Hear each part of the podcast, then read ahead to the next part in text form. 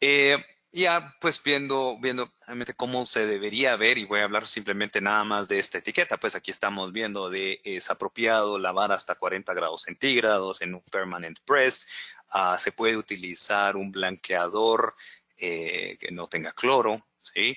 Es el tumble dry low o un, secado, un secado en máquina a baja temperatura, el planchado eh, con vapor, ¿sí? ¿no? Dice que no, no, no, utiliza el vapor con una temperatura media y también es apropiado lavar en seco eh, con cualquier solvente en un ciclo suave o un ciclo eh, no, no, intenso. Eso es lo que pudiéramos interpretar si viéramos esos símbolos. Lamentablemente, pues, no todos los consumidores lo pueden leer así de corrido y eso es lo que terminamos poniendo en textos. Eh, como ven en este caso, pues no tiene ninguna advertencia pues eh, siguiendo, siguiendo, vamos pues tomando en ejemplo algunos eh, casos ¿no? que hemos visto, pues los símbolos, que tener mucho cuidado de que estemos utilizando los, los apropiados, eh, las temperaturas, por ejemplo, inclusive voy a poder conseguir esos 20 grados centígrados, por ejemplo, ese es el caso en los, en los, en la 3758, pues no encuentras menos de los 30 grados centígrados, más o menos 3 grados eh, que, que, vas a tener, que, puedas tener. Es bien importante, pues, tomar en cuenta qué es lo, a lo que va a estar disponible para el consumidor para poder utilizar en ese cuidado. La secuencia, por ejemplo, en este caso, eh, es muy importante. Aquí vemos el secado, eh, puesto después de varios otros procesos, ¿no? Y el secado, pues, debería ir después del proceso de lavado. Yo sé que suena algo como, ah, que, exagerado, pero realmente esto deberían ser las instrucciones. Conecte el cable azul después del verde, después del rojo, y no, no ofrecer cualquier orden como esto. Entonces, esa secuencia, pues, debe de, de seguir ese orden específico para facilitar, facilitar el cliente. Olvidemos de la parte, por ejemplo, de, la parte regulatoria, los requisitos, sino es qué es lo que le facilita a mi consumidor darle un buen, buen cuidado a la prenda, ¿no? En este caso, eh, los 20 grados centígrados es posible conseguirlo. Eh, en el caso, pues, en el texto, ¿no? No clorar, ¿no? Eh, no clorar, sin embargo, me lo, me lo, dice de esta manera, sería no usar blanqueadores. En este caso, lo que me estaría diciendo este símbolo es Inclusive el blanqueador que no es a base de cloro va a dañar la prenda.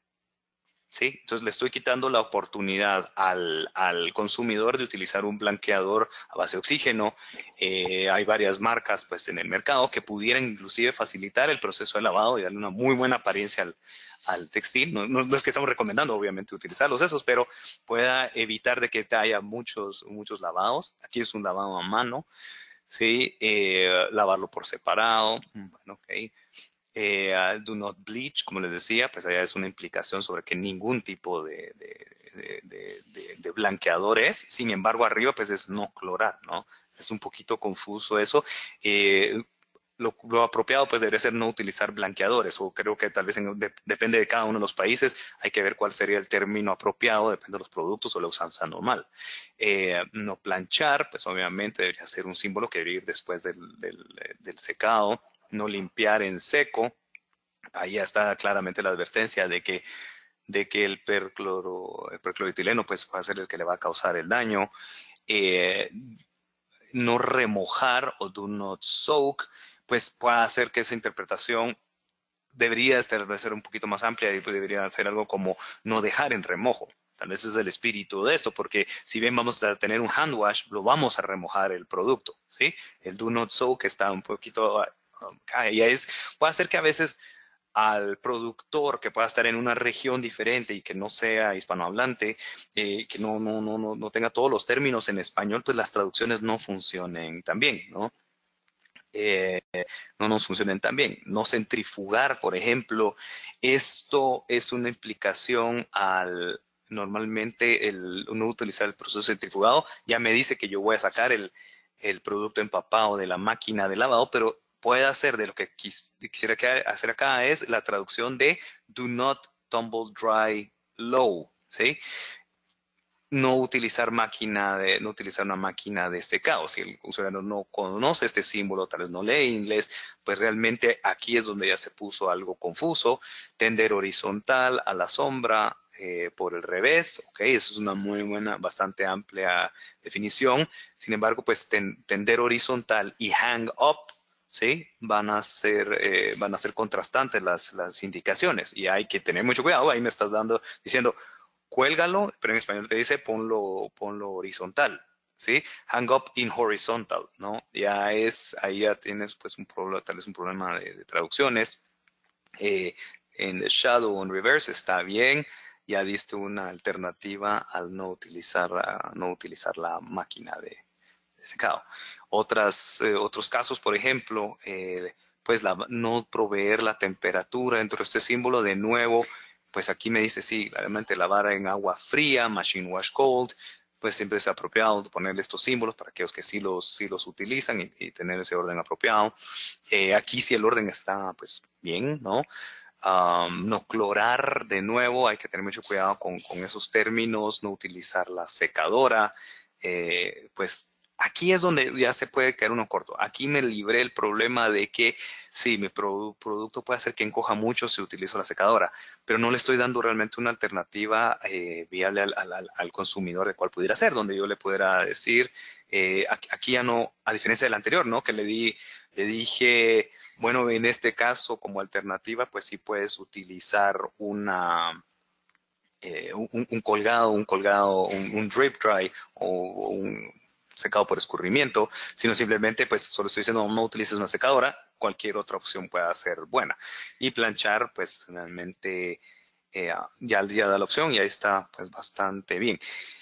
El, lo del lavado profesional, el no indicarlo, pues va a generar alguna confusión sobre, bueno, entonces es apropiado o no es apropiado. La instrucción de cuidado, pues aquí es bastante clara de que sí se puede lavar a máquina eh, entonces, pues no, no, no, debería contarse como tal vez una alternativa para el otro.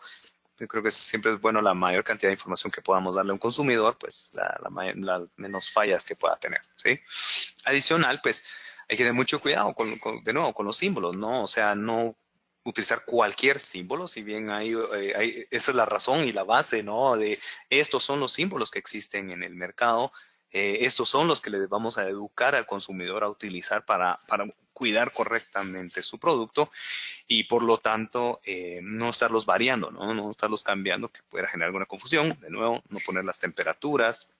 En este caso, pues aquí hay un poquito de discordancia, ¿no? O sea, dice no lavar, do not wash. Sin embargo, pues este símbolo no está, no está cruzado.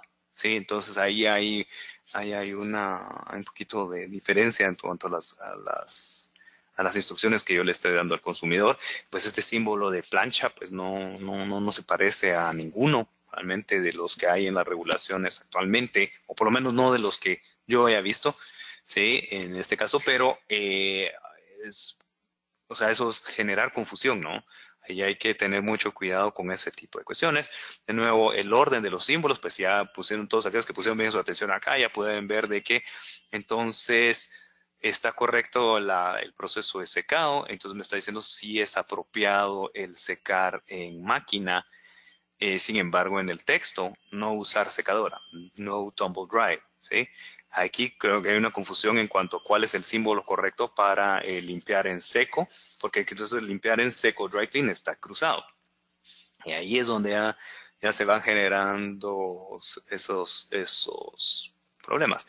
Y obviamente, pues, eh, estando en Latinoamérica es importantísimo de tomar en cuenta las la parte regulatoria donde yo tengo que dar esos contenidos de fibras en, tanto en el, pues, en idioma extranjero como en el idioma español. Y es una, es una obligación. Entonces tenemos que tener mucho cuidado de, cumplir con esos requisitos. Pero si, se dan cuenta, creo que en conclusión, ¿no?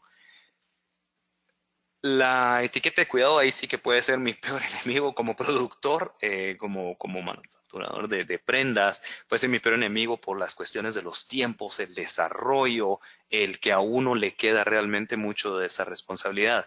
Y es un proceso que muchas veces eh, se deja hasta lo último o se va heredando, ¿no? y es uno de esos problemas que nosotros pues hemos ido viendo donde se toma una instrucción de cuidado que ha funcionado tal vez correctamente en el pasado, pero nuestros departamentos de diseño le van agregando ciertos atributos nuevos a las prendas que no, no son apropiados y que ese proceso de lavado tal vez no, no sea el correcto para, para, para mi producto.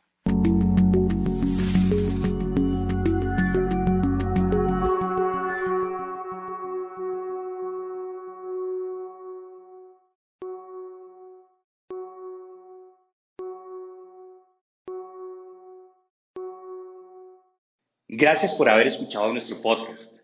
Recuerde que puede encontrarnos en Facebook, Twitter y LinkedIn buscando las palabras Intertech Latinoamérica, Intertech Sustainability o simplemente la palabra Intertech. Si quiere saber más de nuestra experiencia acerca de un tema en especial, por favor escríbanos a infolatam.intertech.com. Muchas gracias.